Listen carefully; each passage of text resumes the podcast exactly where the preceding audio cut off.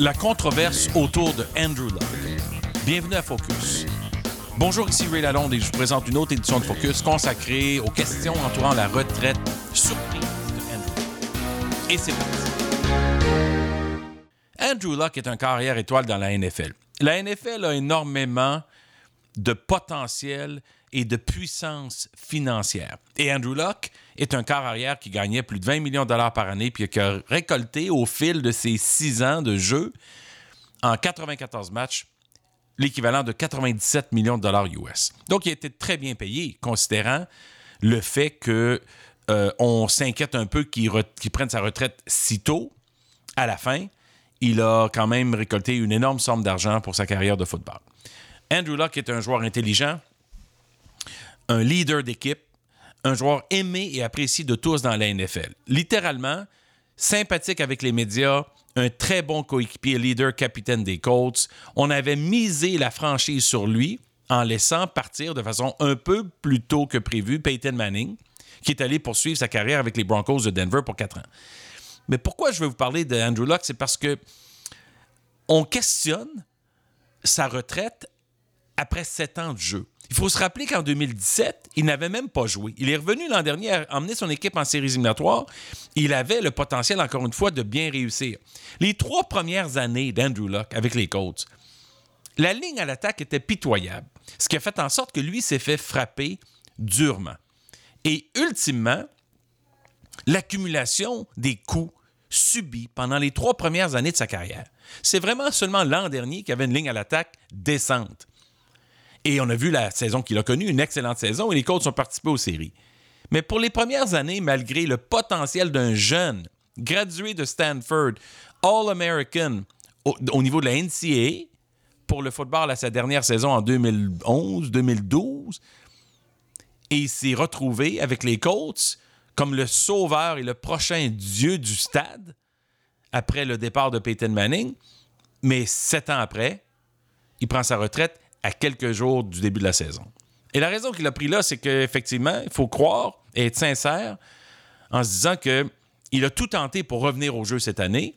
Il n'a pas mis les pieds sur le terrain avec son équipement et avec ses coéquipiers depuis le mois d'avril. On se retrouve à la fin du mois d'août, la saison commence dans une dizaine de jours. Il a cru bon dire, regarde, encore une fois, de la réhabilitation. C'était toujours blessure, chirurgie, réhabilitation. Blessure, chirurgie, réhabilitation. Puis à un moment donné, un joueur devient fatigué de l'accumulation et mentalement, moralement, c'est dur. Vous allez dire, ben, il gagne 20 millions plus par année pour jouer. On connaît l'enjeu. Il savait c'était quoi les conséquences. Il les a acceptées. Ben oui, justement. Mais il faut aussi savoir que lui a le droit, en tant qu'individu, de prendre sa retraite et de dire ça y est, ça suffit, j'en ai assez. Le potentiel pour son avenir, honnêtement, moi, je peux être d'accord avec le propriétaire des Colts, Jim Mercy, qui a dit que c'était peut-être 500 millions qu'il laissait sur la table. Si vous calculez, là, Tom Brady a 42 ans, Andrew Luck en a 29. C'est sûr que Tom Brady, c'est une exception en termes de longévité. Andrew Luck, même s'il jouait 7-8 ans de plus, ce qui l'emmènerait autour d'à peu près 36-37, ben, à 25, 35, 40 millions par année, euh, là, on est à peu près à 300 millions de dollars. Puis rajouter à ça les droits commerciaux, euh, l'espèce d'endorsement commercial des entreprises qui veulent s'associer à Andrew Luck, ben, il pourrait faire facilement 15 millions par année, peut-être 20 millions par année. Euh, multiplié encore par un 8 ans, ça fait 150, 160 millions, on arrive proche de 500. C'est pas hors de portée que de penser qu'il a sacrifié presque un demi-milliard de dollars. Est-ce qu'il va revenir au jeu? Moi, j'en doute. Je pense honnêtement que c'est sincère. Il y a beaucoup d'experts aux États-Unis qui parlent que, écoute, c'est temporaire. Il y a tellement de gars, même Gronkowski avec les Patriots, on pense qu'une fois qu'il va être réhabilité et qu'il va être euh, confortable dans sa peau à tous les jours, il pourrait revenir au jeu. Non, moi, je ne crois pas à ça. Pas aujourd'hui. Les joueurs font beaucoup trop d'argent aujourd'hui et ils ont, même dans la NFL, malgré le fait que les contrats ne sont pas garantis, ils ont une portion de leur argent qui est garantie. Évidemment, les gars négocient pour en avoir le plus possible, sachant très bien qu'il y a la possibilité d'être retranché puis de perdre ton salaire. Mais il faut se mettre dans la peau d'un athlète qui est fatigué, qui a été blessé souvent, puis qui a été ébranlé et, brutalisé, si on veut.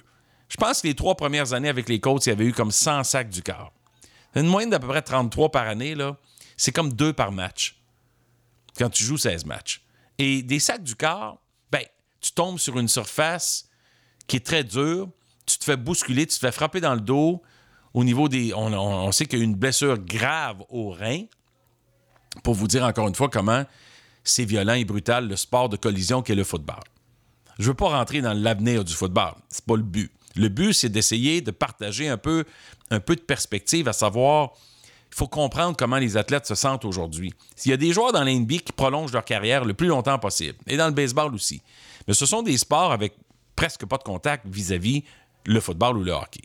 Puis il y a des joueurs de hockey qui ont été soit des bagarreurs au cours de leur carrière ou qui ont joué sur le quatrième trio puis qui avaient un rôle plus violent et brutal, bien, il y a ces gars-là qui aussi ont subi d'énormes blessures à la tête, de nombreuses blessures qui ont causé des lésions permanentes, et les joueurs ont mal vécu l'après-carrière.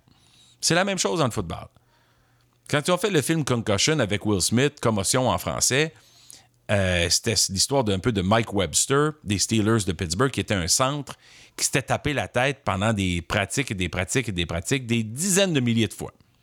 Puis à l'âge de 52, 54 ans, je crois, là, si ma mémoire euh, est encore au rendez-vous, ben là, les lésions et puis la maladie s'était propagée, puis c'était devenu infernal pour lui survivre.